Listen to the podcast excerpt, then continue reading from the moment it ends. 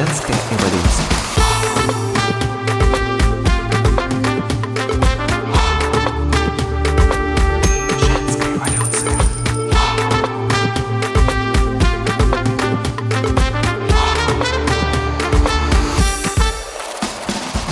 Привет, друзья! В эфире Олеся и подкаст «Женская эволюция». С 2014 года я работаю с клиентскими проектами как маркетолог. И с 2018 года делаю запуски онлайн-продуктов. В этом подкасте я беру интервью у женщин, владелец бизнесов и авторов вдохновляющих проектов. И рассказываю об эффективных маркетинговых инструментах для независимых специалистов, которые хотят масштабировать свою практику онлайн. Буду рада вашим отзывам на подкаст-платформах. Не забудьте подписаться на подкаст, чтобы получать уведомления о новых эпизодах. И прямо сейчас вы можете сделать скриншот из подкаст-платформы и поделиться им в сторис. Это очень поможет продвижению подкаста.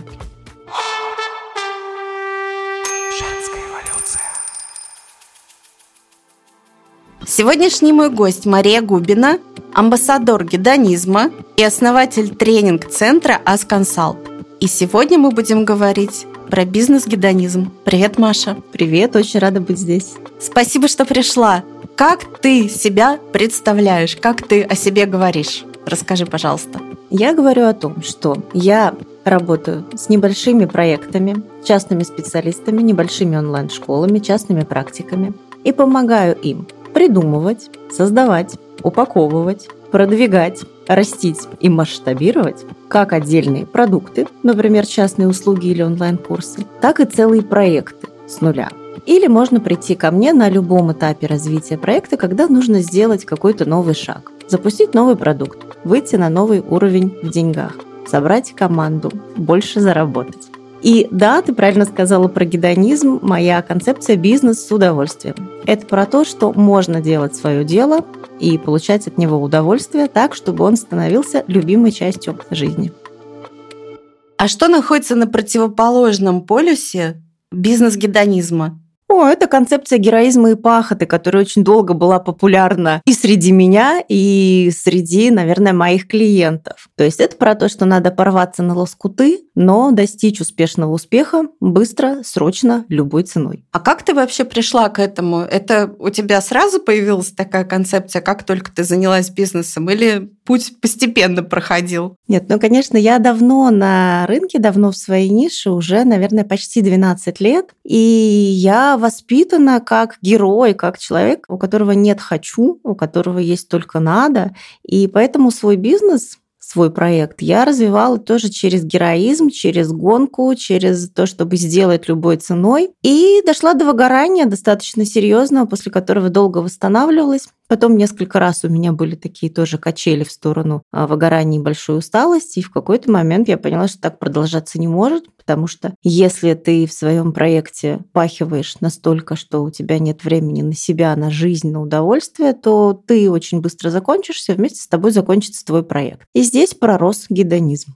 А как это сейчас выглядит? А что значит выглядит? Ну, как ты живешь? Как ты на практике гедонизм пророс? Я думаю, что это в целом про образ жизни. Это про то, что я в первую очередь планирую сначала себя, а потом работу. На самом деле гедонизм – это же такое, такой термин, который можно понять двояко. С одной стороны, гедонизм – это как философия, которая предполагает в первую очередь получение удовольствия, при которой человек считает, что удовольствие – это самая высшая цель. Бизнес-гедонизм – это не совсем это это не совсем удовольствие как высшая цель. Это просто про то, что ты помнишь о себе и живешь свою жизнь, и бизнес является частью твоей жизни, и ты не кладешь жизнь на алтарь бизнеса. А, это про то, что, да, в первую очередь ты планируешь сначала себя, а потом работу. Что в масштабе, например, года ты прописываешь сначала отпуска, в масштабе квартала сначала а, заботу о себе, врачей, спорт, косметолога, отдых. В масштабе недели, месяца ты прописываешь себе в планы в голову тоже а, какие-то вещи, которые тебя радуют, которые доставляют тебе удовольствие. Свою семью, своих любимых людей, свои какие-то хобби и так далее. Это то, что забывают делать предприниматели многие. Сначала пишут бизнес-планы, бизнес-задачи, а потом уже делают что-то для себя. Я стараюсь делать наоборот. И каждый день, например, я начинаю не с того, чтобы посмотреть в соцсети или в чаты, что там кто мне клиент написал, а с того, чтобы заварить чай, чтобы это было вкусно, красиво, выпить этот чай на э, скамейке около дома и подышать воздухом. И уже потом наступает работа. Да, кстати, ты очень классно показываешь вообще свой быт, то, что тебя окружает, природу, дом, кошку, которая ломает сушилку для белья, и тех людей, которые рядом с тобой. Вот очень приятно наблюдать за таким нормальным человеческим подходом к бизнесу и к жизни.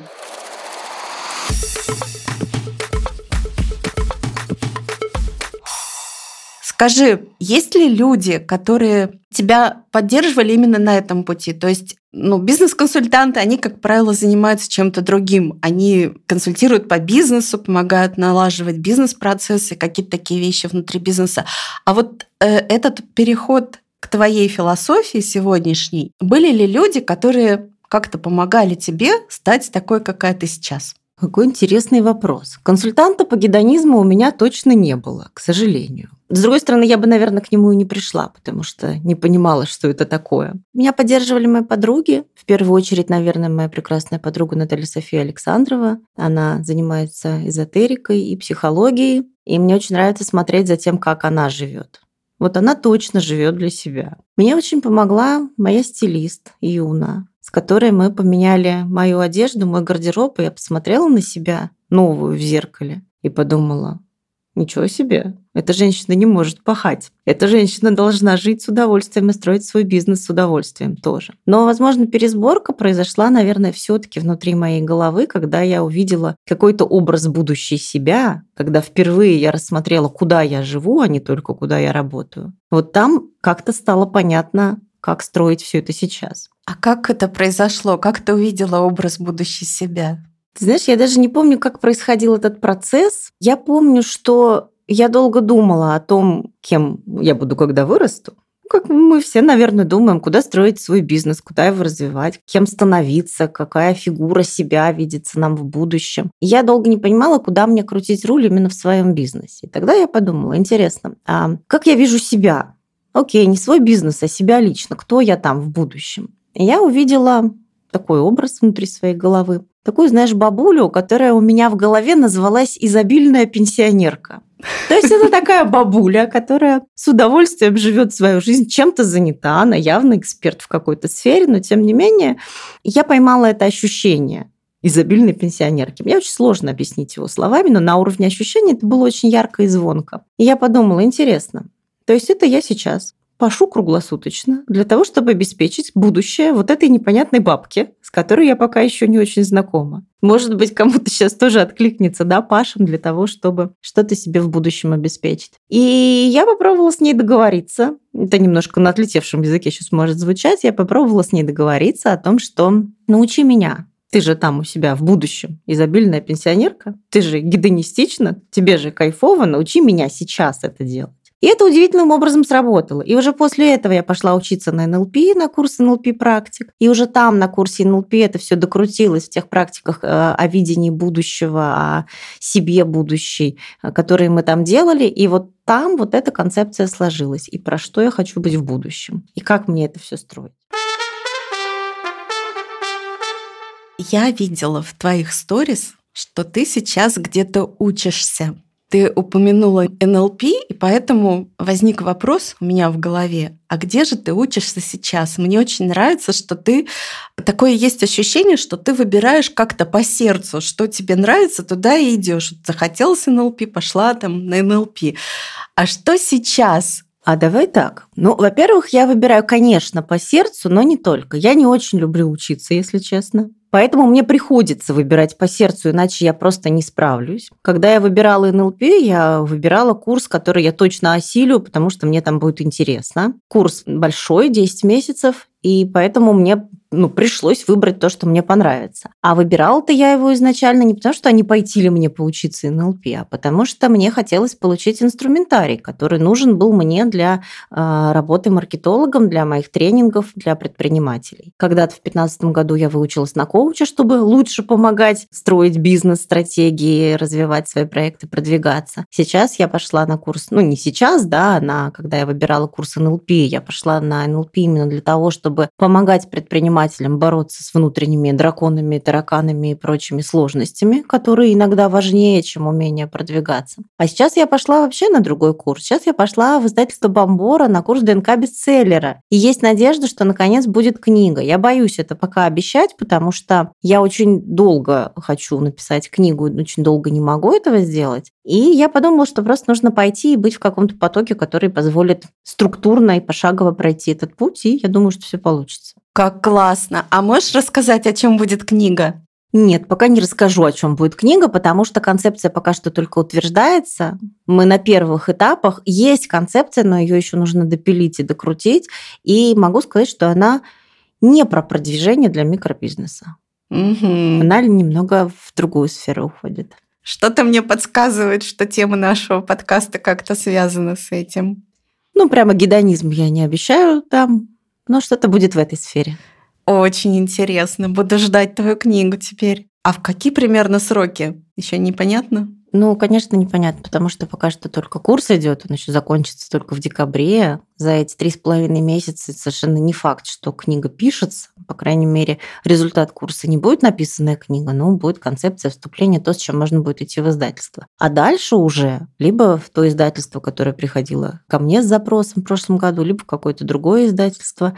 И дальше уже как пойдет. Есть же еще работа, кроме книги, а кроме работы есть еще жизнь, мы это помним. Вот, и теперь я хочу тебя спросить, что у тебя есть в жизни, кроме работы? Вот что это остальная жизнь? Кроме работы у меня есть. Ну, во-первых, у меня есть дочь, во-вторых, у меня есть дом, в-третьих, у меня есть личные отношения, которые тоже занимают такой немалый кусок жизни. Понятно, что у меня есть вся сфера заботы о себе, здоровье, красота, спорт, немножко спорта. В целом у меня нет какого-то, например, большого, ярко выраженного хобби, которому я бы отдавала всю жизнь, но я очень люблю пробовать новое. Поэтому, например, вот сегодня я иду на мастер-класс по живописи рисованию маслом. Позавчера я ходила в театр, до этого ходила на концерт, до этого на выходных мы уезжали и плавали на сапах по Ладожскому озеру в Карелии, было очень красиво. То есть я люблю все время пробовать что-то новое. Я очень люблю, когда это связано с передвижениями и поездками, но это может быть и вот внезапный мастер-класс по живописи. Как здорово звучит. Вот я тебя слушала, у меня просто мелькают вот эти картинки, которые ты показываешь у себя в сторис, и просто настолько все живо представляется. Уикенд в Карелии – это, конечно, фантастика просто. И чай на горе, ой, не чай. Глинтвейн. Глинтвейн, да. Это было великолепно. Но это целая история, да, залезть, приплыть, залезть на гору, сварить там глинтвейн. И самое главное, что все это время ты не думаешь о работе. Это важная, между прочим, составляющая бизнес-гедонизма, если уж мы используем этот термин, в том, чтобы в то время, когда ты не работаешь, ты по-честному не думала о работе. Женская эволюция. А как строится твой день? А, Если это обычный, стандартный, вот прям банальный рабочий день, я встала, попила воды, сделала растяжку, заварила красиво чай, сняла его для сторис обязательно. Позавтракала, пошла работать. Сначала какая-то текучка. Это посты, либо их нужно написать, либо их нужно опубликовать, либо помощница уже опубликовала, нужно посмотреть, что происходит. Это какие-то, какая-то переписка текущая. И обычно в 12 у меня консультации, я больше всего люблю это время, то есть дальше я консультирую. Потом обед, потом остальная работа, которой тоже может быть много. Может быть подготовка к курсам, может быть какая-то переписка, может быть контент. Дальше уже как получается. Я стараюсь не очень много времени работать. Ну, по крайней мере, в 6 я обычно уже стараюсь заканчивать, учитывая, что начинаю примерно в 11, в 10, а иногда в 4 заканчиваю. А Я работаю не каждый день, я работаю не каждый день по такому графику, потому что мы помним, что сначала все-таки планируешь себя, потом работу. Поэтому если я, например, уехала куда-то по каким-то делам, не знаю, на маникюр с утра, то у меня будет два рабочих часа в день. А если у меня какие-то еще другие дела, у меня может выпасть целый день рабочий. Поэтому нельзя сказать, что у меня каждый день как день сурка проходит. Можно задать вопрос про питание? Ты как-то по-особенному питаешься? Или, ну как? Расскажи. Я не могу сказать, что я питаюсь прям по-особенному, хотя я стараюсь следить за тем, что я ем. Я ходила к консультанту по питанию в свое время, старалась выстраивать прям систему питания. С одной стороны, это получилось. Получилось до такой степени, что я э, ем то, что важно есть. То есть я в любом случае стараюсь есть то, что важно положить, грубо говоря, в организм, чтобы организму было хорошо. Белок, жиры, овощи и все вот это, чтобы организму было достаточно энергии для работы. Не могу сказать, что я не ем, что попало. Иногда я, конечно, ем и что попало, чуть больше, чем надо. А что попало, это что такое?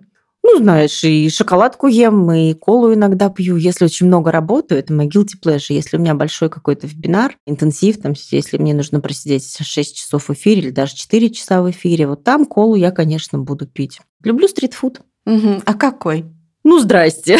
Например? Расскажи, Маша, какой ты любишь стритфуд? Люблю шаверму.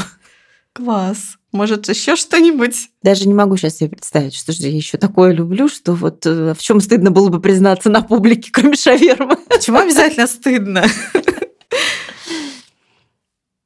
Ну, колы достаточно, пожалуй. Я выдохнула.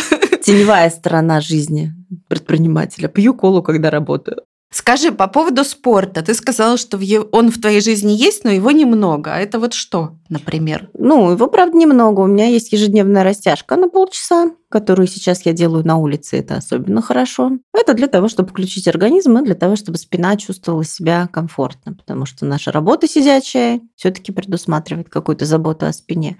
А хожу в зал, в зале у меня дорожка и эллипс, я не занимаюсь тренером, и есть еще бассейн иногда от случая к случаю. Зал получается 2-3 раза в неделю, но не регулярно. Если я выпала в какой-то большой проект или если я выпала, например, в заботу о здоровье, которая концентрирована сейчас, например, происходит в моей жизни, то спорт стал пореже. Но я все равно стараюсь держать его где-то в зоне внимания. А без чего ты не можешь э, представить свою вот эту бизнес-гедонистическую жизнь? Если мы не берем работу, потому что без работы не получается бизнес-гедонистическая жизнь, и гедонистическая тоже не получается, потому что никто не, не будет обеспечивать ее. Пожалуй, что я не могу представить себе бизнес-гедонистическую жизнь без антуража, который меня окружает, без того, чтобы я работала в таком месте, в таком пространстве, которое меня вдохновляет и доставляет мне радость. Для меня очень важно, чтобы у меня было рабочее место, чтобы у меня было место, в котором я живу, и чтобы это все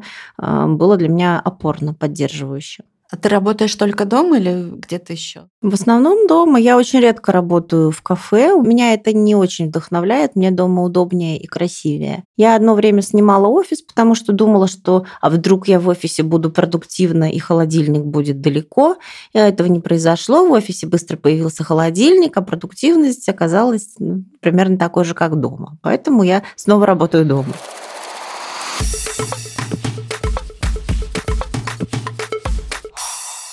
Помнишь, э, не так давно мы с тобой обсуждали тему факапов и нужно ли или можно ли их показывать эксперту. Хотела тебя спросить про факапы. Какой факап ты можешь рассказать о нем сейчас?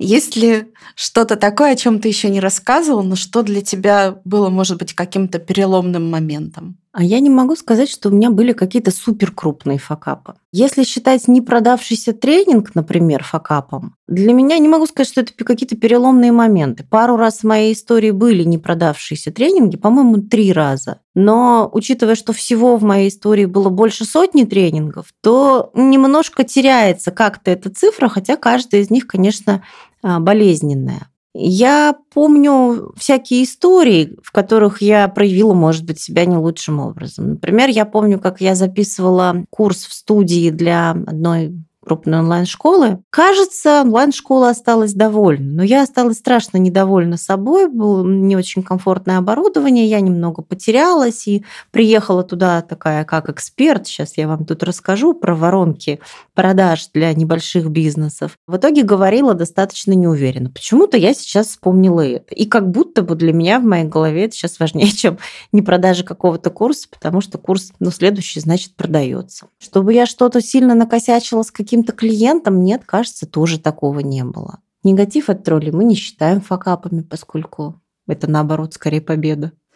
А что тогда для тебя факап? Я думаю, что факап – это когда ты взяла на себя какие-то крупные обязательства и их провалила. Возможно, дело в том, что я не брала на себя крупных обязательств. Я не запускала больших конференций. Одну онлайн-конференцию я сделала, она прошла достаточно нормально. Я не запускала бизнесов, в которые нужны большие вложения, например. Я не брала на себя каких-то больших обязательств перед клиентами. Брала когда-то, когда у меня было копирайтинг-агентство, но эти обязательства мы всегда выполняли во всех случаях. Я не очень рискованный человек, поэтому я, наверное, и не иду на большой риск, и у меня не случается большого факапа. Хорошо это или плохо, ну тут каждый, наверное, для себя решит. Интересный подход. Хочется об этом еще поразмышлять. Я вот тоже захотела тебя спросить, а какой вот ты своим факапом считаешь самый такой? Ну вот для меня факап, да, это похоже на то, что ты говорила, невыполненное обязательство. Ну, что мне может помешать выполнить обязательство, я даже представить не могу. Разве что ну, какой-то форс-мажор вообще глобальный. Ну да, если ты берешь обязательство перед собой, когда, например, делаешь запуск, и он не случается, тогда это можно воспринимать как факап, но зависит от того, кто там внутри тебя отвечает за то, чтобы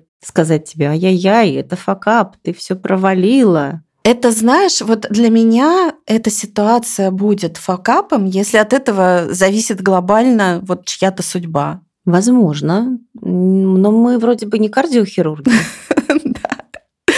Слава богу, нет. Ну, вообще интересная тема про факапы. Прямо подумаю об этом еще на досуге. Что-нибудь хочешь еще добавить? Нет, я просто думаю о том, что бы еще могло быть факапом. Например, запланировала тренинг и сделала его из рук вон плохо. Нет, такого тоже не было. Я хорошо делаю тренинги. А продажи, да, продажи это синусоида. Иногда выше, чем ожидаешь, иногда ниже, чем ожидаешь. Как интересно, вот э, на самом деле ведь восприятие факап это или нет, это ну, только внутри нашей головы, как мы сами это воспринимаем. Но как ты считаешь, насколько эксперту вообще можно об этом говорить? Вот о каких-то неудачах именно, ну вот если эксперт себя позиционирует как э, эксперт в продвижении, в продажах, если у него случился неудачный запуск, насколько нормально об этом говорить потом? Смотря на то, какую цель эксперт преследует, зачем ему нужно об этом говорить. Я в первую очередь за честность, я за то, чтобы, да, рассказать, если что-то случилось не так, и это не делает тебя менее экспертом. В прошлом, по-моему, году у меня не продалась одна группа, ну, точнее так, она продалась хуже, чем я планировала, можно было все равно ее делать в любом случае, кворум был, наверное, но мне было это не, ну, не рентабельно для меня, и поэтому я отменила группу, вернула деньги, написала об этом пост, и получила огромное количество поддержки. Я не стала для этого, от этого менее экспертом в глазах людей, потому что у меня много побед и много других достижений, я много чего сделала. Один случай плохих продаж – это нормально. Но люди получили в этом поддержку. Они увидели, что, в общем, вот Маша не идеальная, у нее что-то случается, и она после этого продолжает идти дальше и делать. Когда люди видят факапы тех, кто сильнее их, они, наоборот, радуются не злорадно радуются, хотя иногда и злорадно, ха-ха-ха, у него что-то не получилось. Но в основном чувствуют для себя опору. Я тоже люблю читать и смотреть не то, что про чужие факапы, а про то, что проекты, которые больше моего, делают люди тоже живые, со своими ошибками и своим умением признавать поражение. Скажи, как ты относишься к проявлению теневых сторон в публичном пространстве. Я имею в виду, что ну, вот ты активно ведешь соцсети, ты показываешь разные стороны своей жизни, разные грани себя. Показываешь ли ты какие-то черты характера, которые могут быть восприняты не очень положительно? Я думаю, да. И это тоже очень интересный момент. Я, например, показываю то, что я, по сути, своей трусливый заяц. У меня очень много страхов, у меня очень много тревожности, и это, конечно, очень сильно мешает мне делать проект. Там, где другой человек уже рискнет и сделает, я буду 150 лет сомневаться, бояться, пить волокордин, условно. Вот я об этом говорю. И я много лет назад начала об этом говорить совершенно случайно, когда я начинала вести одну запрещенную в России нынче сеть на Ф, я писала там только экспертный контент, писала там какие-то кейсы о том, какая я молодец, а потом в какой-то момент, я уж не помню зачем и почему, мне пришло в голову написать про комплекс самозванца или про дилетантство, про что-то такое, что я чего-то боюсь. Я получила такую огромную поддержку. Я подумала, ого, наверное, стоит об этом писать чаще. И с тех пор, в общем, я регулярно рассказываю о том, как что-то мне тяжело дается, как меня, меня что-то пугает, как я чего-нибудь тревожусь, как я устаю, если вдруг набрала кучу всяких а, вещей и задач. И это хорошо. Про какие-то другие теневые стороны, видишь, во мне немного агрессии, например. Но мне кажется, что если бы она была, то я бы с удовольствием про нее рассказывала. Это тоже хорошо. Показывать то, что человек вот такой, что он разный. Какие еще теневые стороны? Какие ты мои теневые стороны знаешь? Пить Кока-Колу. Это да, это главная теневая сторона. Это вообще очень смешно, что показывать, что не показывать, и что считать теневой стороной. Например, мне когда-то казалось, что совершенно не нужно вытаскивать в публичное пространство тему отношений если вдруг тебе интересно и об этом поговорить. Обязательно. Давай. Пока я была замужем, я э, транслировала в социальных сетях эту тему. У меня был хэштег «муж-фотограф», он меня фотографировал, и это все была такая красивая очень история. Потом в какой-то момент мы разошлись, и у меня начались другие отношения, и не одни, и даже не, не двое, и даже не трое отношений. Не в смысле параллельно, а по очереди. А я пошла в Тиндер, и там оказалось интересно, там оказалось бодро, и мне казалось, что, наверное, не стоит это все полоскать в публичном пространстве, потому что а зачем? Что это такое? Тут маркетингом занимаешься. Вроде как должны быть какие-то более стабильные ценности, а ты тут по свиданиям прыгаешь. Мне казалось, что не надо. А потом, через какое-то время, я один раз что-то такое написала. Вроде я на свидание пошла. Потом другой раз что-то написала. Потом в третий раз. Смотрю, отклик идет. Такой прям классный, яркий идет отклик, и девчонки пишут и спрашивают. И расскажи, Маша, про Тиндер-то расскажи. И оказалось, что это тоже очень интересная общая моя часть моей целевой аудитории, которая в большой своей доле женщины, которые не замужем, в разводе, делают свои проекты, у них есть дети, и вот бизнес, дети, дети, бизнес, а отношения-то где? Очень хочется эту сферу тоже налаживать, тоже сайты знакомств есть в их жизни. Оказалось, что здесь-то мы тоже в чем-то совпадаем. И я вот даже потом сделала продукт, сделала курс про Тиндер, который я очень... там была. Сделала курс про Тиндер, который очень бодро зашел, и, в общем, думаю повторить. Да, курс классный. Я просто хочу выразить свое восхищение. Мне очень понравилось. И очень понравилось то, что ты это делала именно через призму маркетинга. То есть ты не отходила от своего основного направления, ты прям в нем так классно раскрыла эту тему. Ну, Тиндер это тоже маркетинг, сайты знакомств это тоже воронка. И здорово, когда это понимаешь. Хотя кто-то потом писал, что курс получился хорошим дополнением к терапии. О, как! Как здорово! Женская эволюция. Скажи, в твоей парадигме гедонизма есть ли такое понятие, как вызов? Конечно, обязательно есть. А чем гедонизм противоречит вызову? Ну вот тогда было бы интересно, если ты поделишься, какой вызов перед тобой стоит, например, сейчас. Я прям даже уже поделилась. У меня вызов книгу написать. Ага, вот это. А если говорить конкретно о твоем бизнесе? А книга разве это не бизнес? Это же тоже часть бизнеса, направленная на продвижение личного бренда. Поэтому это мой, наверное, сейчас главный вызов. Есть у меня финансовый определенный вызов, это сделать X2 по доходу. Но вот здесь я не тороплюсь, кстати. То есть это было бы хорошо, но я вот здесь как раз в концепции гедонизма остаюсь, не буду рваться на лоскуты, чтобы, допустим, это сделать за этот год. У меня есть не вызовы, а есть определенные планы финансовые, они выполняются, с ними все нормально. Есть хотелки, есть желания. Чем отличается от вызова большая хотелка? Большая хотелка то, что прямо вот звенит и очень хочется сделать. Я хочу сделать трансформационную игру. Вот очень хочу. Но это не вызов, потому что это не настолько сложно, чтобы нужно был какой-то героизм для этого проявлять. С книгой сложнее. Книга вызов. А почему книга вызов? В чем сложность для тебя? Потому что я много лет не могу ее написать. Я не знаю, как это работает. Сначала мне было неинтересно. Оказалось, что надо. У эксперта должна быть книга. Потом я стала а, ковырять темы, и мне показалось, что все очень банально. Как у нас у экспертов бывает. Да все уже сказано до меня. Неинтересно. Потом я разрешила себе не писать книгу. Потом я сходила в издательство, оно сказала, пишите, я испугалась. Потом ко мне пришло другое издательство, сказала, напишите, и я начала, но заболела. В общем, это какая-то вечная карусель, которая мне уже надоела. И это более широкий выход в публичное пространство, это другая сфера, я никогда этого не делала. Для меня поэтому это вызов. А так в жизни периодически случаются такие, скажем, небольшие вызовы. Например, записать курс для компании 1С, которую я очень уважаю. Когда-то я делала продукт для Сбербанка. Прийти в большую онлайн-школу, в тот же Skillbox, я писала там модули. Вот такие вещи – это тоже вызовы, потому что этого никогда не делала.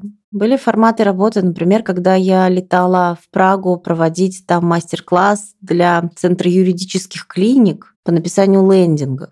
Вот это был вызов, потому что для меня тогда офлайна было в моей жизни очень мало, я не умела делать офлайн тренинги мне пришлось как-то быстро этому научиться, еще и незнакомая аудитория, еще и э, Европа. То есть вот такие вещи, они, ну, они просто есть периодически. То есть нельзя сказать, что это какой-то один большой громадный вызов. Совсем громадного вызова такого, чтобы он заполнил собой всю мою жизнь, нет, такого нет.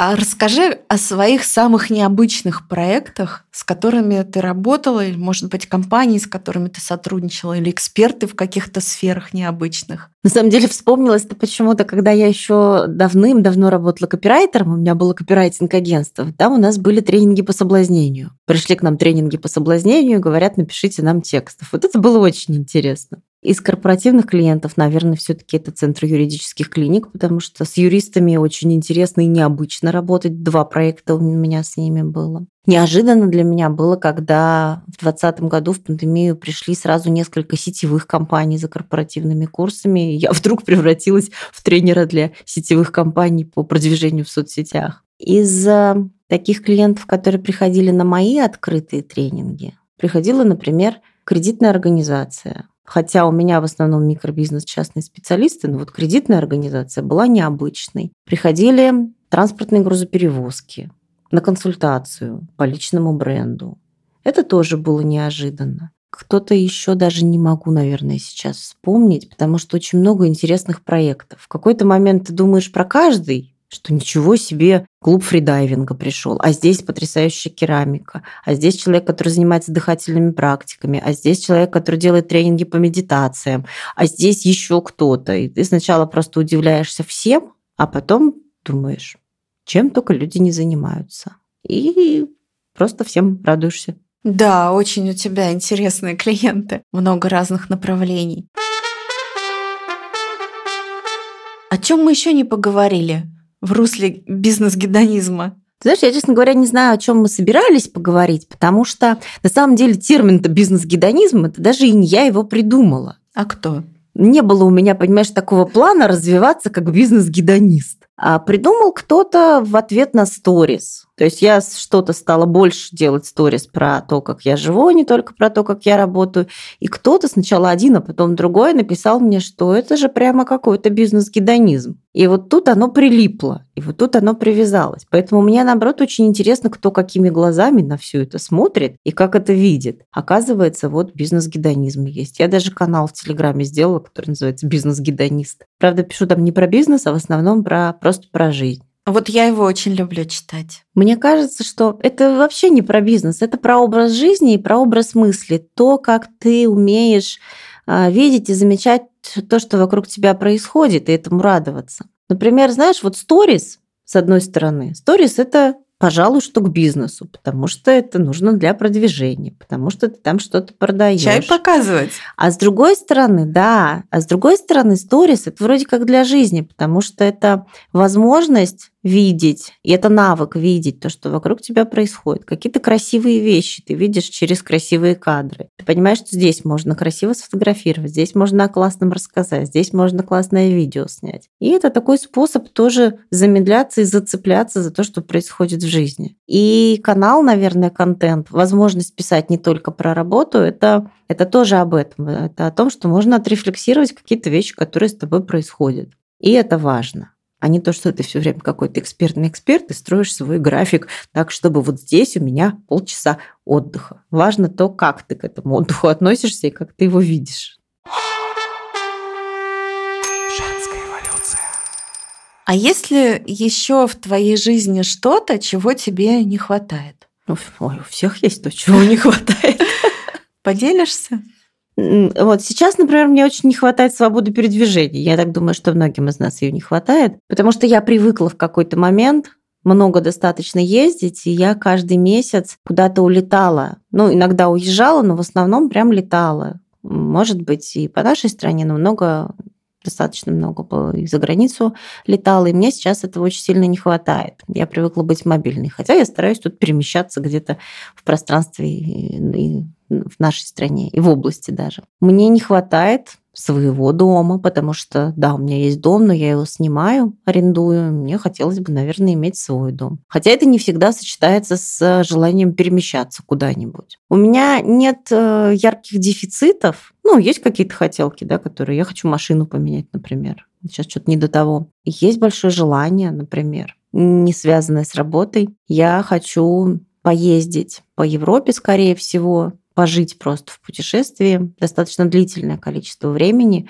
полгода, год, как получится. Месяц в одном месте, месяц в другом месте, месяц в третьем. Это из серии больших желаний. Не могу сказать, что мне этого ярко не хватает, но очень хочется. Я жду, пока вырастет моя дочь и отпустит меня в такое безобразие, ну или поедет со мной уж, если захочет и если сможет. И тогда а, логичным сейчас, наверное, будет спросить, какие у тебя ближайшие цели если мы берем бизнес, то есть финансовые цели, которые я не буду здесь озвучивать. Не люблю финансовый стриптиз. Про книгу сказала и про игру, в общем, тоже сказала, хотела бы это сделать. Из больших таких вот желаний я бы хотела упаковать свою методику, потому что у меня много разных авторских инструментов много разных курсов, в которые встроены эти инструменты.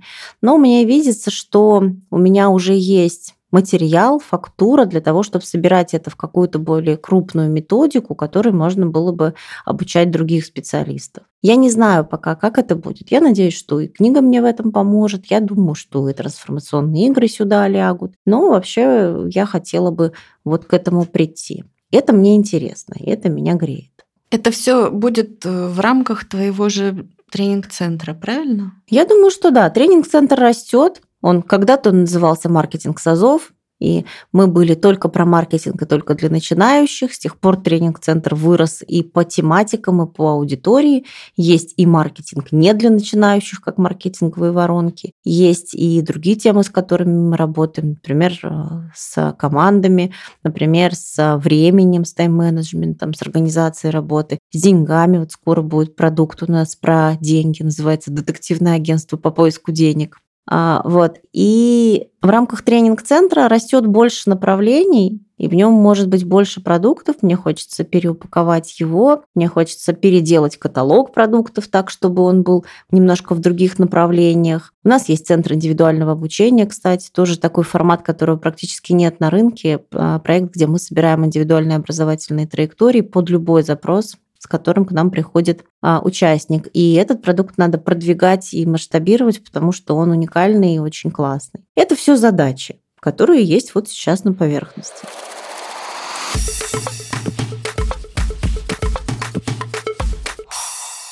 Как ты себя видишь через пять лет? У меня нет этого видения.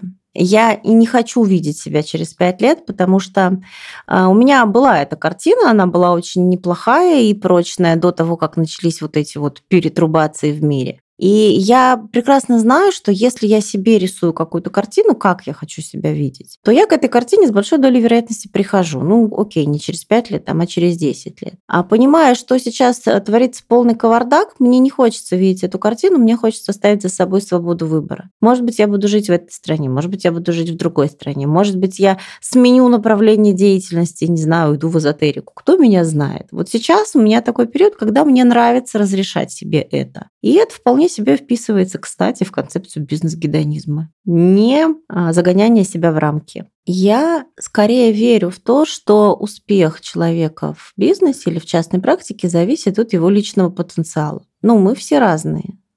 У нас разное воспитание, разные в связи с этим тараканы в голове. У нас разное количество здоровья, сил, энергии, разный мозг, разная креативность, разная смелость. Все примерно разное. И вот эта история про то, что из всех утюгов на нас летит вот этот успешный успех, да, использует шаблон, алгоритм, схему, и по этой схеме очень быстро выстрои себе проект, заработать там миллионы и миллионы. Эта история заставляет людей пытаться перепрыгнуть через свой личный потенциал перепрыгнуть, перешагнуть и куда-то там себе устремиться. И люди, которым от личного потенциала до успешного успеха близко, они это легко делают, ну, сравнительно легко. Люди, которым далеко, и в основном это большинство людей, люди, которым нужно делать очень большой прыжок, они начинают выгорать прямо уже в процессе прыжка. Не знаю, понятно ли то, что я объясняю. Просто становится все положено на алтарь вот этого успешного успеха. Так вот, э, моя история, то, про что я рассказываю, она же не только про то, чтобы получать удовольствие. Она про то, чтобы, может быть, принять свой личный потенциал, понимать, какой он, понимать, что ты можешь его вырастить, растить его постепенно, но просто делать свою работу, делать ее в таком темпе, в котором ты можешь, брать не такие вызовы, от которых ты лопнешь, а брать органичные тебе вызовы, в которых ты будешь совершать свои победы. И этими победами подпитывать и поддерживать себя на пути, получать свой честный результат. И тогда у тебя есть время на жизнь. И тогда бизнес становится частью твоей жизни, любимой частью. И тогда у тебя есть не только результат, который там маячит где-то впереди, и ты к этому результату приполз и умер от э, переутомления, а у тебя есть еще классный процесс. И тогда тебе может стать интересно делать этот самый бизнес, когда ты еще и на процесс обращаешь внимание и как ты его а, привязываешь к себе, к своему потенциалу. Вот о чем я. То есть получать удовольствие от процесса. Конечно, в первую очередь угу. мы об этом. То есть если уж брать эту историю с бизнес-гедонизмом, то она же не только про то, что вот здесь у меня в этой коробочке лежит бизнес, проект «Частная практика», а вот здесь я посвящаю время себе, и мне тут хорошо. А вот как только я оборачиваюсь к бизнесу, мне сразу плохо. Нет, конечно. Как только я поворачиваюсь к бизнесу, мне тоже кайфово и интересно. Вот в этом вообще-то суть. Я хочу спросить, вот как определить, насколько та задача, которую я хочу решить, по силам мне? Угу, хороший вопрос. Это знаешь, я про это говорю, что есть допустимый уровень насилия над личностью. А Майя Богданова говорит, что есть насилие, а есть усилие. И отличить одно от другого не всегда легко. Это про то, что вызов и челлендж, он все-таки немножко должен быть. Если ты наверняка знакома с теорией потока, где говорится о том, что если человеку слишком скучно, если ему однообразно, если он никакой вызов себе не берет, никакой челлендж не берет, он тоже может выгореть, потому что ну, ему просто скучно и неинтересно. Как только появляется некий челлендж, вот здесь можно попасть в поток. И я за то, чтобы слушать в данном случае себя. Рецепта у меня нет, как конкретно слушать себя стетоскопом там или чем. Вот. Слушаешь себя и смотришь, вот этот вызов, он тебе дает что? Он тебе дает азарт, он тебе дает энергию. Да? Это какая-то новая задача, которую ты берешь, она дает тебе интерес. Может, ты можешь уставать от нее, ты можешь там бегать по потолку от того, что тебе страшно, но тебе же продолжает быть интересно. Значит, это твой вызов. А если тебе от этого больно, плохо, ты там рыдаешь и считаешь, что будь проклят тот день, когда я сел за баранку этого пылесоса, то, может быть, это и не твой вызов. Правда, зависит тоже от твоих целей. Иногда и через насилие кто-то приходит к своим целям, если это прямо очень важные цели. Мне очень нравится, вот я для себя нашла такое слово, которое для меня отражает включенность в процесс, так скажем. Любопытство. То есть, если мне любопытно, если я хочу узнать, а что там дальше, а как все это будет, а справлюсь я в конце концов или нет, вот это, ну, некий критерий. Вот это то, о чем я говорю, когда говорю азарт. Вот у тебя это любопытство, у меня это азарт, но это примерно об одном и том же. У меня, знаешь, был период такой в жизни, когда я, ну, в рабочей моей жизни, когда я взяла для себя правило всегда говорить «да». У меня тогда приходило много входящих каких-то запросов, где-то выступить, что-то там сделать, какой-то продукт. А я себя чувствовала достаточно неуверенным еще экспертом. Это было много лет назад. Но я решила, что я, пожалуй, буду соглашаться, а потом пугаться. Сначала говорила «да», а потом думала, как я буду это делать. Если что, отказаться всегда было можно но в основном а, у меня все получалось. Вот это был тоже такой вот интересный для меня вызов, хотя много раз было прям страшно. Я помню, как страшно было а, выпускать первую публикацию не на своем сайте, а на каком-то внешнем. Хотя, казалось бы, статью написала, выпустила, что такого? Нет, мне было просто панически страшно. Я ночь не спала перед выходом этой статьи. Ну надо же.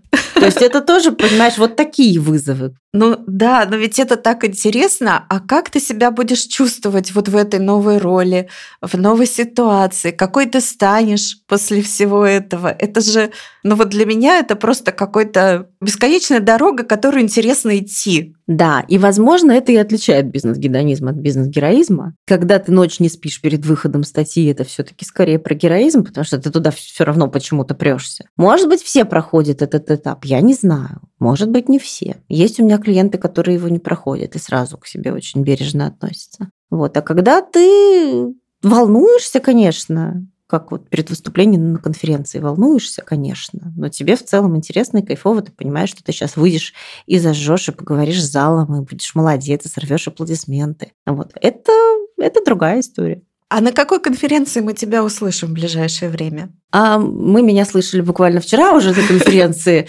э, «Точка сборки» для помогающих практиков в Петербурге.